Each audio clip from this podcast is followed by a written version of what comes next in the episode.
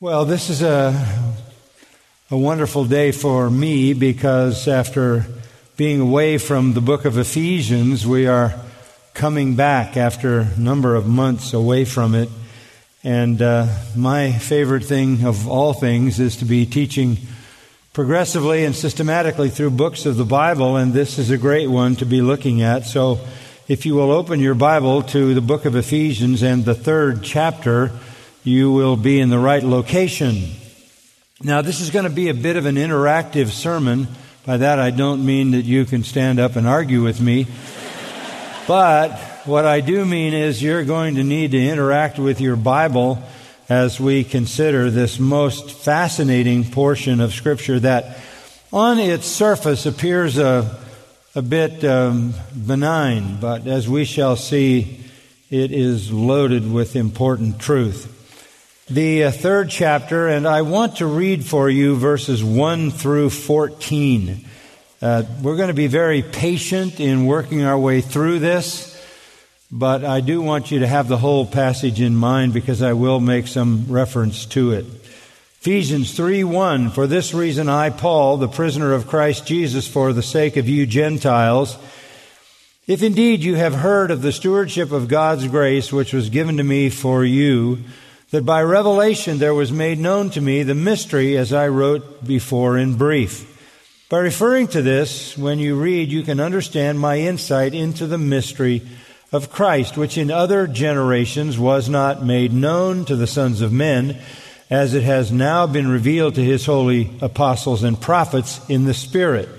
To be specific, that the Gentiles are fellow heirs and fellow members of the body and fellow partakers of the promise in Christ Jesus through the gospel, of which I was made a minister according to the gift of God's grace, which was given to me according to the working of his power. To me, the very least of all saints, this grace was given to preach to the Gentiles the unfathomable riches of Christ, and to bring to light what is the administration of the mystery which for ages has been hidden in God who created all things, so that the manifold wisdom of God might now be made known through the church to the rulers and the authorities in the heavenly places.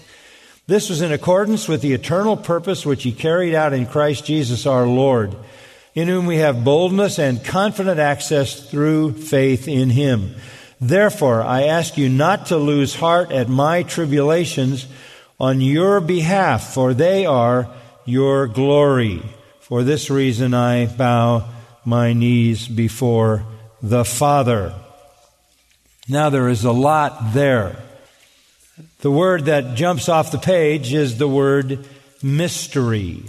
When we talk about Christianity, we don't really usually talk about things that are mysterious because the Christian truth is revealed in the Word of God. We're not trying to find something that is hidden or something that is below the surface, only accessed by some esoteric spiritual insight.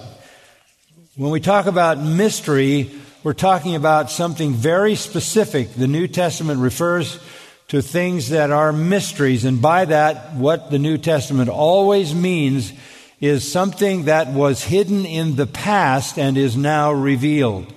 There are no mysteries as such in the New Testament that are yet to be revealed because we have the final revelation of Scripture in the New Testament. So when we talk about mystery, we're talking about something that has been hidden in the past and been revealed in the New Testament. And Paul, of course, is referring here to this mystery in particular of the unity of the church that the Gentiles, verse 6, are fellow heirs and fellow members of the body and fellow partakers of the promise in Christ Jesus through the gospel. So the mystery that Paul is talking about is that the Jew and the Gentile are one in Christ in the church. Now, we've already heard Paul make reference to mystery back in chapter 1 if you go down to verse 9, Paul referred to the mystery of God's will, according to his kind intention which he purposed in Christ. What that's telling us is that in the New Testament there are things that have previously been hidden as to their fullness that are now revealed. Now, these are referred to by our Lord all the way back in Matthew 13 when he was talking to his disciples on that day in Galilee. He said to them, To you, verse 11 of Matthew 13, it has been granted to know the mysteries of the kingdom of heaven, but to them it has not been granted. To those who are believers and followers of Christ, the understanding of the mysteries has been granted. Paul's language indicates that. In verse 3, he refers of Ephesians 3 to revelation that was made known to him. And then in verse 4, he says, So you can understand my insight into the mystery which in verse 5 in other generations has not been made known to the sons of men. So there is a reality in the kingdom of heaven as it's defined in the New Testament as the church. There's a reality of the revelation of things that have been hidden in the past. There are a number of these mysteries in specific. Paul refers to the mystery of the indwelling Christ. That is the full understanding that when the Messiah came, he would literally dwell in his people. That was not something clarified in the Old Testament. In Colossians 2, he refers to the mystery of the incarnation, God in human flesh, again in its fullness, not revealed in the Old Testament. In Romans 11:25, Paul refers to the mystery of Israel's unbelief. Uh, no Old Testament reader would have assumed that Israel would have rejected their Messiah to the degree that they have done that. That is not disclosed fully until you get to the New Testament. Writing to the Thessalonians, Paul refers to the mystery of iniquity. That is to say, there is a level of iniquity that is coming to the world that has not been known in the past. In Revelation 17, there is Mystery Babylon, the final form of world society and government that sets itself against God and against Christ at his second coming, which will be beyond anything that the world has seen up to that point. And then you have in Ephesians 5 the mystery of the church as Christ's bride. That too is not seen in the Old Testament. And then you have the mystery of the rapture, 1 Corinthians 15, 51 and 52. So there are a number of those truths that are very familiar to us in the New Testament that were not fully revealed in the Old. But the one that Paul is focusing on here is this very, very foundational and important one, the unity of the Jew and Gentile in the church. And there it is in verse 6. The Gentiles are fellow heirs, fellow members of the body, and fellow partakers of the promise in Christ Jesus through the gospel. That was not seen clearly in the Old Testament. Now, to say that is not to say that it isn't there indicated that God is going to save Gentiles, because I'll show you in a moment that it is. But there's nothing there in the Old Testament that blends the Jew and the Gentile into one spiritual organism. So this is a more full revelation of that reality than is found in the Old Testament. And this is essentially our unity in Christ. We are all members of one body. We all belong to each other. Christ is the head and we are the members of his body. So what Paul is talking about here is the unity of the church. We know we are one in Christ. All true believers who are in Christ are one with Christ and therefore one with each other. That's the spiritual reality. But life in the church does not always reflect that. In fact, to be honest with you, it rarely reflects that. Unity is a very hard thing to experience, to get the church to experience. It is a huge issue to the apostle Paul. But he faced the fact that discord was apparently more frequent than unity. Look at his letters, particularly to the Corinthians. He talks about the divisiveness that was manifest there. To the Philippians, he calls them to unity, and several other places, even in Ephesians. So, experiencing unity in the church is, um, is a challenge. It is a challenge. Why? Because people tend to be um, selfish, self centered, proud. They tend to hold grudges. They tend to envy. They tend to be jealous. They tend to prefer themselves rather than others. So it's a challenge because we're overcoming the flesh but the unity of the church is a critical issue to the Apostle Paul, and I want to show you that as we begin to look at these 14 verses. It's going to take us a while. I, am going to go slowly through this because I, I, I want to be patient and I want you to understand the very important reality of this passage of Scripture. So look back at chapter 3 for a moment. And in particular, at verse 6, this is the heart of the passage.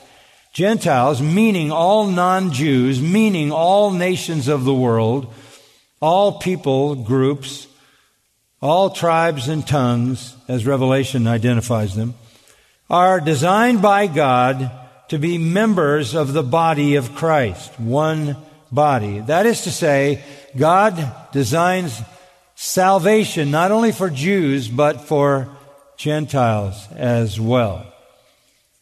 We know this, but this was a very difficult thing to get across to the Jews in the ministry of the Apostle Paul, and I'll show you why. But before I do that, I want to go back and make you to understand this. In the Old Testament, the salvation of Gentiles is clearly indicated. Okay? The salvation of Gentiles is clearly indicated. When you go back into Genesis chapter 12 verse 3, Genesis 22, 18, Genesis 28, 14, we read there that God is going to bless the nations. Right off the starting line in the book of Genesis, God repeatedly says, I'm going to bless the nations of the world. And then in Psalm 72 and verse 17, Scripture says the Gentiles in turn will bless God. So this is speaking of a genuine relationship with God and Gentiles so that He blesses them and they bless Him or honor Him or worship Him. And even more specifically, in the book of Isaiah, and I want to read this to you because it's, it's very specific. Isaiah chapter 49 and verse 6 speaks specifically of Gentile salvation. Listen to what it says. Speaking to Israel of his servant, the Messiah, it is too small a thing that you should be my servant to raise up the tribes of Jacob and restore the preserved ones of Israel. It's not enough. It's too small for the servant of Jehovah, who is the Messiah, it's too small a thing to raise up the tribes of Jacob only. The next line, I will also make you a light to the nations so that my salvation may reach to the end of the earth. It would be too small a thing only to redeem Jews. It's going to be to the ends of the earth that my salvation goes. In chapter 54 of Isaiah, verse 1, shout for joy, O barren one, you who have borne no child. Break forth into joyful shouting and cry aloud, you who have not travailed. For the sons of the desolate one will be more numerous than the sons of the married woman, which is an analogous way to say there'll be more Gentiles in the kingdom than even Jews. Enlarge the place of your tent. Stretch out the curtains of your dwellings. Spare not. Lengthen your cords. Strengthen your pegs. For you will spread abroad to the right and to the left, and your descendants will possess nations, and we will resettle desolate cities. You've got to open up the tent to encompass the world because God has salvation in mind for more than the Jews. And then the 60th chapter of Isaiah Arise in verse 1 Shine, for your light has come, and the glory of the Lord has risen upon you. For behold, darkness will cover the earth, and deep darkness the peoples, but the Lord will rise upon you, and his glory will appear upon you. Nations will come to your light, and kings to the brightness of your rising. So what we learn then is that the Messiah is going to save Gentiles. He will come to the Gentiles. He will save the Gentiles. And then one more Old Testament passage that relates to this is in Joel chapter 2 and verses 28 and 29. It will come about after this that I will pour out my spirit on all mankind. This is looking at the future time of Messiah. I will pour out my spirit on all mankind. So, what have we discovered then? That the Gentiles will be blessed by God in Genesis. In Psalm 72, that the Gentiles will bless God. In Isaiah, the Messiah will come to the Gentiles. The Gentiles will receive the Holy Spirit because the Gentiles will be saved by the Messiah. Listen to one other Old Testament passage Amos, the ninth chapter, the eleventh verse. In that day I will raise up the fallen tabernacle of David, or the house of David, and wall up its breach. I will also raise up its ruins and rebuild it as in the days of old. This is the messianic kingdom. That they may possess the remnant of Edom and all the nations who are called by my name, declares the Lord who does this. So God is going to save Gentiles. That, that's all clear in the Old Testament. He's going to bless them. They're going to bless Him. The Messiah is going to come to them. The Messiah is going to save them throughout redemptive history, and they're going to be given the Holy Spirit. So we're not saying the Old Testament says nothing about Gentile or global salvation. It does. But what it doesn't talk about is the Jew and the Gentile in one body one organism, which means essentially the end of the theocratic kingdom of Israel. No longer will Israel be isolated from Gentiles.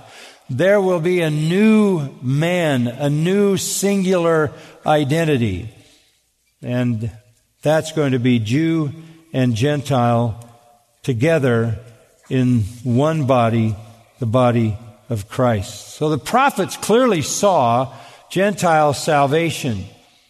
But what they couldn't have seen is the union of the two and the end of the theocratic kingdom of Israel as they knew it.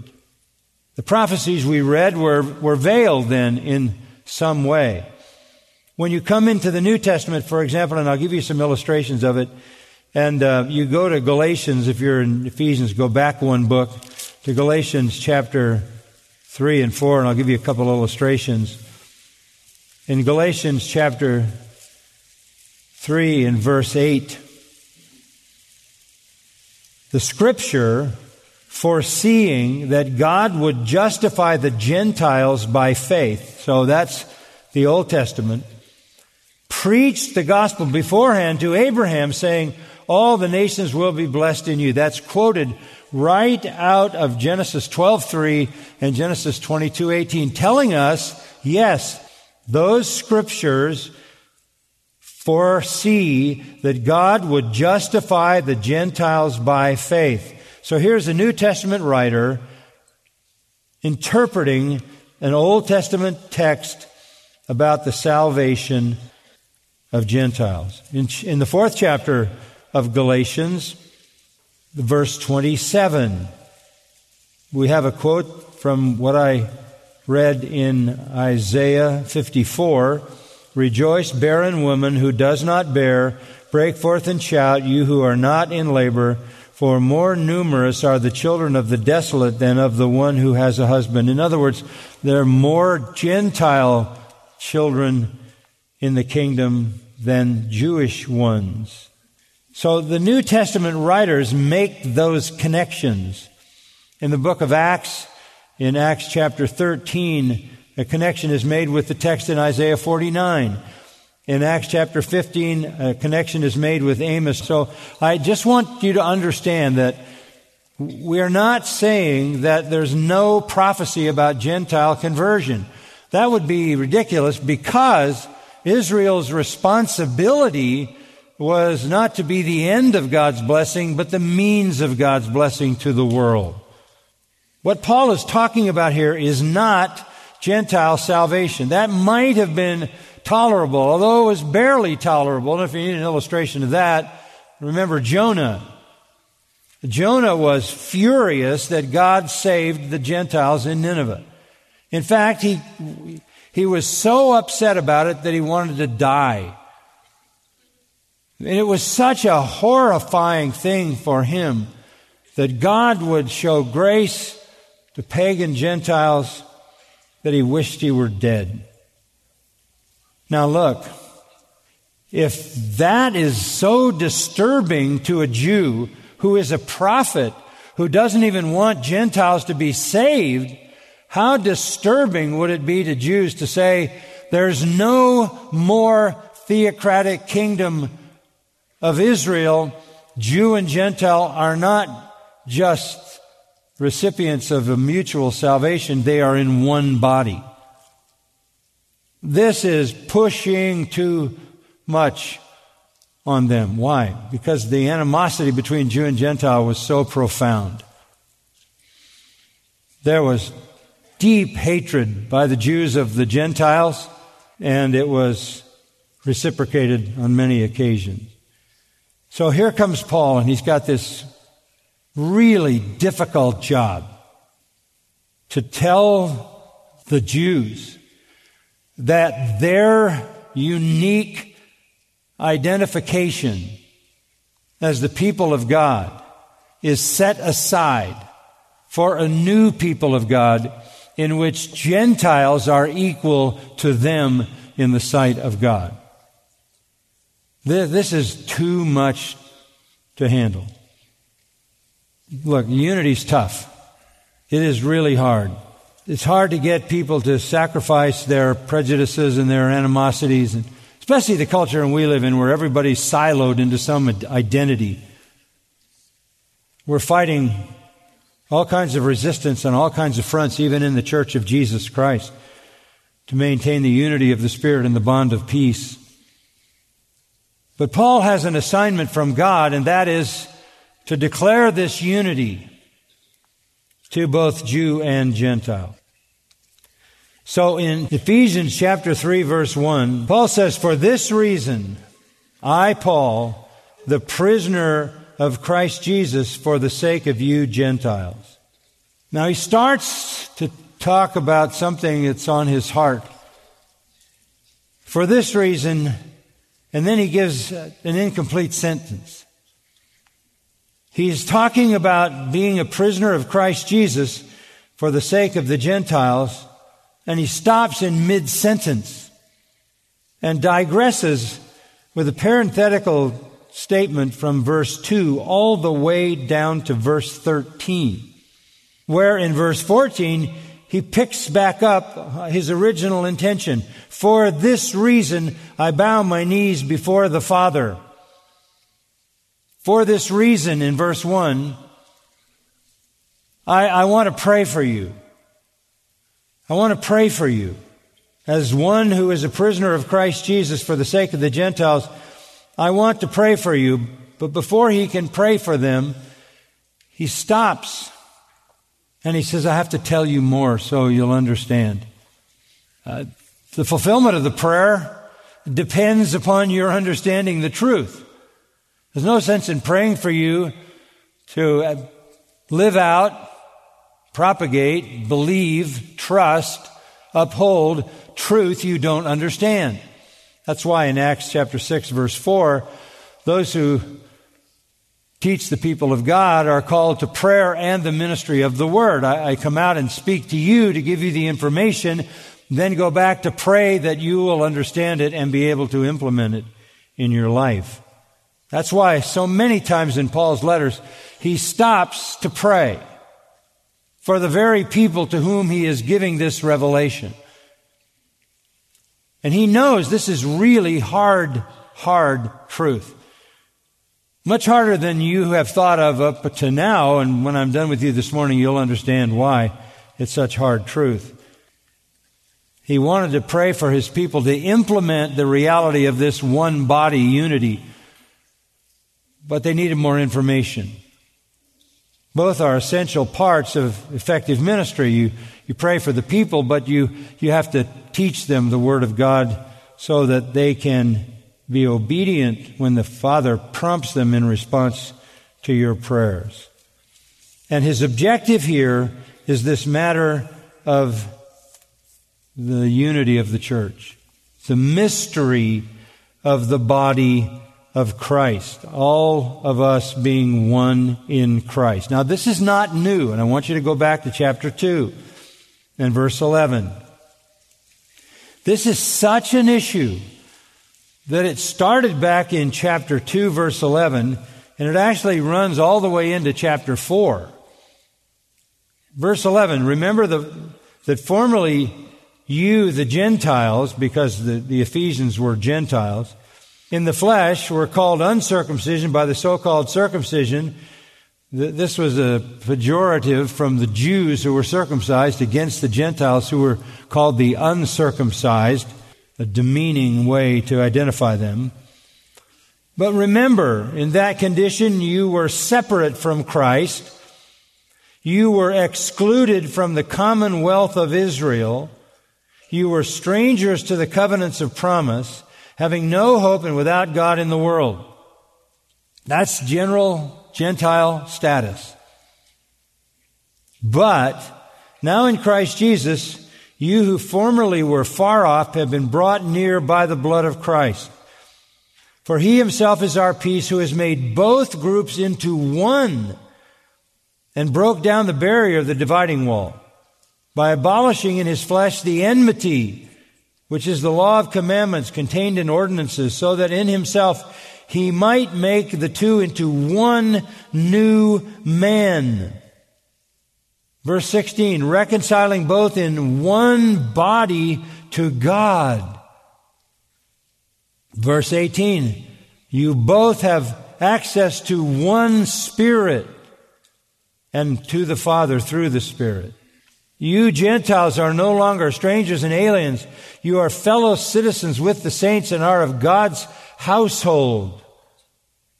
Verse 21, he, he says you're a holy temple in the Lord. Verse 22, you're built together into a dwelling of God in the Spirit. So Gentile salvation wasn't the problem. It was, it was the dismantling of Israel's unique identity as a theocratic kingdom that belonged in a special way to God.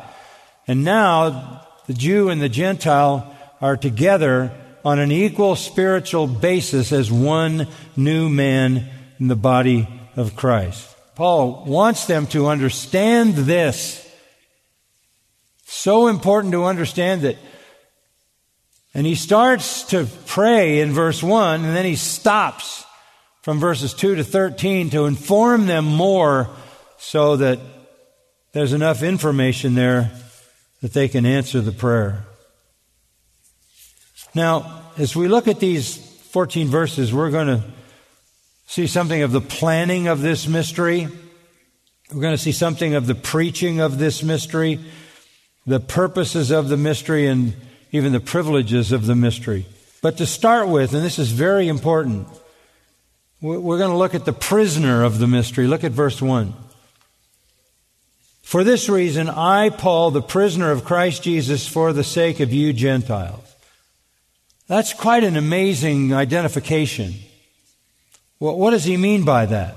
Well, he doesn't just mean some analogy that would describe anybody's relationship to Christ. That would be ridiculous because none of us would see our relationship this way. I'm a prisoner and Jesus is my jailer. Really? You don't find that analogy in the Bible. He is Lord, benevolent, protective, supplying Lord, and we are gladly his slave. But we would never identify ourselves as a prisoner of Jesus Christ because that's involuntary. We're not locked up by him, we're set free by him. So, what does Paul mean that I'm a prisoner of Christ Jesus for the sake of you Gentiles? Well, what he means is this he wound up in prison preaching this message. That's what he means. He wound up in prison for preaching this message. The, the idea of unity is so hard for the Jews to accept that basically they ran Paul right into the arms of Roman authority, and the Romans took him all the way to execution. And it wasn't about some overdefined doctrine. It was because he preached the Jew and the Gentile were one.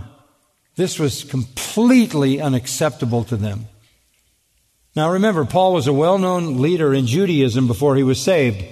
He was commissioned by the Jewish leaders to go and arrest Christians, put them in prison, and he had papers, official papers, to even take their life. He was a, he was a murderer and a blasphemer. He was a persecutor of Christians. Then on the Damascus Road, the Lord stops him and saves him. But his reputation is so widespread that he is a frightening figure. And eventually, after three years in uh, Nabatean Arabia, not far um, away from Jerusalem to the south, the Lord spends three years teaching him and refining him before he finally goes to Jerusalem. And when he goes, and it's been three years since he persecuted anybody, some of the people in Jerusalem are terrified of him. And he has to have Barnabas go in to soften up the crowd because his reputation has been so horrendous. Well, they finally accepted him. And he gave his report, and his report was all about salvation of the Gentiles. By this time, he had even pastored a church in a Gentile city, Antioch, according to Acts chapter 11. All of his missionary journeys, there were three major missionary journeys. All three of them were into Gentile areas to establish churches among the Gentiles that included the Jews. He went to whatever town he went to. He started with the synagogue to see if the Jews would respond to the gospel.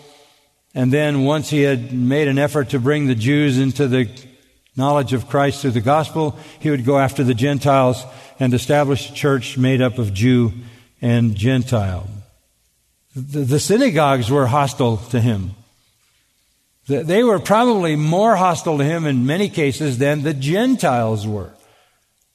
After all these missionary journeys and after his experience as a pastor up in Antioch, he finally came to the city of Jerusalem in Acts 15, and he gave a report to the church council on the conversion of all these Gentiles. Why did he go to the Gentiles? Because when he was converted on the Damascus Road in Acts 9, the Lord said to him, I'm sending you to the Gentiles. He repeats that in his testimony in Acts 26. Look, the Lord sent me to the Gentiles. He is the apostle to the Gentiles and his job is to tell Gentiles and Jews that they are one in Christ in a new man, a new being, a new entity, a new organism, the body of Christ. He defends that unity in Galatians. He defends that unity in Ephesians. He defends that unity in Philippians. Because it's so hard to sell. While he was on his tours, he collected money from Gentile believers where he was preaching the gospel and planting churches. And he got all the money together according to Romans 15 and he headed back to Jerusalem with this money. Why is he doing that? There are poor Christians in Jerusalem and these Gentile believers wanted to show their love to the Jewish believers by giving sacrificially to help them. So Paul comes back hoping that he can mitigate some of the hostility by this offering from the Gentiles. The trip back is chronicled in Acts 21, and I want you to turn to it. This is where you're, you're going to have to follow me carefully through the text. Acts 21. So he's got however much money, the bags of money to take back to Jewish believers from Gentile believers to help tear down the wall a little bit. And they head toward Jerusalem in Acts 21. Along the way, you see in verse 8, they came to Caesarea, which is on the coast of Israel, so they're getting close to Jerusalem. And they entered the house of Philip the evangelist, one of the seven deacons mentioned back in chapter 6, and stayed with him. He had four virgin daughters whom the Lord used in some fashion to speak the truth. So while they were at this house in Caesarea, for a few days, a prophet named Agabus came down from Judea. A prophet shows up, and coming to us, he took Paul's belt and bound his own feet and hands. This is an object lesson. And he said, This is what the Holy Spirit says. In this way, the Jews at Jerusalem will bind the man who owns this belt and deliver him into the hands of the Gentiles. Well, somehow the Lord gave this information to this prophet Agabus and puts on a demonstration as if to say, you better not go there, you're going to get arrested. You're going to get arrested by the Jews. Even though you're coming to bring money from the Gentiles to reconcile, you're going to get arrested by the Jews. So, verse 12 says, When we heard this, we all, as local residents, began begging him not to go to Jerusalem. Then Paul answered, what are you doing, weeping and breaking my heart? Man, they were really worked up. They didn't want to lose him. But he said, I'm ready not only to be bound, but even to die at Jerusalem for the name of the Lord Jesus. And since he wouldn't be persuaded, we fell silent, remarking, The will of the Lord be done. He says, Look, I'm going. I have been called, I have been called as an apostle to the Gentiles to proclaim one new man, one body of Christ. And I'm not sure what the price is, but I'm willing to pay it. I'm willing to pay it. So he proceeds to Jerusalem. When he gets there, verse 17 of Acts 21, the brethren received us gladly. This is referencing the leaders. And the following day, Paul went in with us to James, and all the elders were present. After he had greeted them, he began to relate one by one. This is not a general report, this is specifics. The things which God had done among the Gentiles through his ministry. So he gives a report on the salvation of Gentiles and the establishing of churches. And when they heard it, they began glorifying God. And they said to him, You see, brother, how many thousands there are among the Jews of those who have believed, and they're all zealous for the law. Now, this is a problem. Jewish believers holding on to the Mosaic law. In verse 21, they've been told about you. The word is out that you've been preaching to the Gentiles, that you've been preaching that Jew and Gentile are one. And they say, verse 21, that you are teaching all the Jews who are among the Gentiles to forsake Moses, telling them not to circumcise their children nor to walk according to the customs. Lies. He never ever did that, but they accused him of it. Verse 22, what then is to be done? They will certainly hear that you have come. You're in trouble. These are believing Jews. I mean, obviously, the non believing Jews were hostile toward him, trying to make Jew and Gentile one in the kingdom of God. But even the believing Jews were in on this. We've got to do something to save you from this false accusation that you have no place for the customs of Moses. We're going to help you. We have four men, verse 23, who are under a vow. Four men want to take a Nazarite vow from number six. This was the most severe vow you could take. You shaved your head and you, you didn't drink any wine or strong drink, and you were saying, I'm going to take the highest level of dedication to God. And there was a certain routine and sacrifices that were to be offered when you made this vow. So here are four men who want to take this Nazarite vow. Take them, verse 24, and purify yourself. You need to be purified. You need a ceremonial cleansing because you've been in these Gentile lands and you're now sort of ceremonially unclean. So you go in and you do a purification ceremony and you purify yourself along with them and pay their expenses.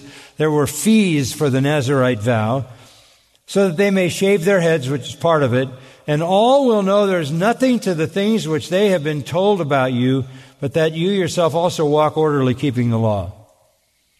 You have to prove that those things that are being said about you are not true. So go with these four men, pay for their fees in the vow, go through cleansing yourself, and then everybody will know. Verse 26 says, Paul took the men the next day, purifying himself along with them, went into the temple, giving notice of the completion of the days of purification until the sacrifice was offered for each one of them. Seven days went by, according to verse 27. So he went through the whole process, which showed, look, he wasn't overthrowing all the Mosaic traditions. This was not the time for that. But when seven days were almost over, verse 27 says, the Jews from Asia, upon seeing him in the temple, began to stir up all the crowd and laid hands on him. And that was not for ordination. That was for arrest. The Jews arrest him just because he's in the temple. And verse 28, crying out, Men of Israel, come to our aid. This is the man who preaches to all men everywhere against our people and the law and this place, the temple. And besides, he's even brought Greeks into the temple and has defiled this holy place. Non-Jews could only go so far into the temple, and they're accusing Paul of, of bringing Trophimus, the Ephesian, into the inner part of the temple where only Jews could go. They supposed that Paul had brought him into the temple. Now this is fomenting a riot. And what is this about? It's not about some theological issue. It's about the fact that they are unwilling to acknowledge that there is a place in the kingdom of God for Gentiles. The, all the city is provoked. The whole of Jerusalem is in an uproar, and the people rush together and taking hold of Paul, dragged him out of the temple, and immediately the doors were shut. While they were seeking to kill him. I mean, this is how resistant they are to his message about Jew and Gentile being one in the church. They were trying to kill him. They must have inflicted some severe wounds on him. A report came up to the commander of the Roman battalion that all Jerusalem was in confusion. There's a, there's a citywide riot going on. And what is the issue? This guy, this guy is trying to bring Gentiles into the blessing of God. Trying to join Gentiles with Jews as true members of God's kingdom. That's the crime. So the commander took some soldiers, verse 32, and centurions and ran down to them. And when they saw the commander and the soldiers, they stopped beating Paul. I don't know how far they had beaten him, but a mob is not going to be very delicate. The commander came up and took hold of him and ordered him to be bound with two chains, just like Agabus said. And he began asking who he was and what he had done. He arrested him before he knew anything about what he had done. But this was protective custody, verse 34. Among the crowd, some were shouting one thing, some another, and when he couldn't find out the facts because of the uproar, he ordered him to be brought into the barracks when he got to the stairs, Paul was carried by the soldiers because of the violence of the mob, for the multitude of the people kept following them, shouting, Away with him, or kill him. Now, now you understand Jonah's attitude about the salvation of Nineveh, right? They want to kill this guy because he is bringing Gentiles into the kingdom of God. So when he says, back to Ephesians, when he says, I, Paul, the prisoner of Christ Jesus for the sake of you Gentiles, he's not talking about some spiritual identity. He's saying, look, I'm in prison. And by the way, when he wrote that, he was in prison as a result of what happened in Jerusalem. By then, he had gone through numerous hearings before Agrippa and Festus and Felix. And finally, he was shipped to Rome. And he was in Roman custody in a Roman prison where he wrote Ephesians, Colossians, Philippians, Philemon. And why? Because he was trying to make the message of unity between Jew and Gentile in the kingdom acceptable to the Jews. How deep is that animosity? How deep is that hatred? Yes, he was a prisoner of the Roman government, but really he was a prisoner of Jewish racism. He never thought of himself as a prisoner of Rome. He never thought of himself as a prisoner of the Jews. He was, after all, a prisoner of Jesus Christ because it was in serving Christ that he had been brought to prison. Unity is a very difficult thing when there are deep seated prejudices. They die very, very, very hard. Very hard. Everything Paul did was for the Gentiles. Go back to 2 Corinthians for a moment. Chapter 4, verse 8. And look what he went through. 2 Corinthians 4 8. We are afflicted in every way, but not crushed, perplexed, but not despairing, persecuted, but not forsaken, struck down, but not destroyed. Always carrying about in the body the dying of Jesus, so that the life of Jesus also may, may be made manifest in our body. We who live are constantly being delivered over to death for Jesus' sake, so that the life of Jesus also may be manifested in our mortal flesh. So death works in us in order for life to work in you. To get spiritual life to you, I have to face death. Why do you do this, Paul? Verse 13. Because I believed, therefore I spoke. We also believe, therefore we speak. And furthermore, I know that he who raised the Lord Jesus will raise us also with Jesus and present us with you. The worst that can happen to me is they kill me and Jesus raises me from the dead. Then verse 15, all things are for your sakes. He's writing to the Gentiles in Corinth. All things are for your sakes, so that the grace which is spreading to more and more people, more and more tribes and tongues and nations may cause the giving of thanks to abound to the glory of God.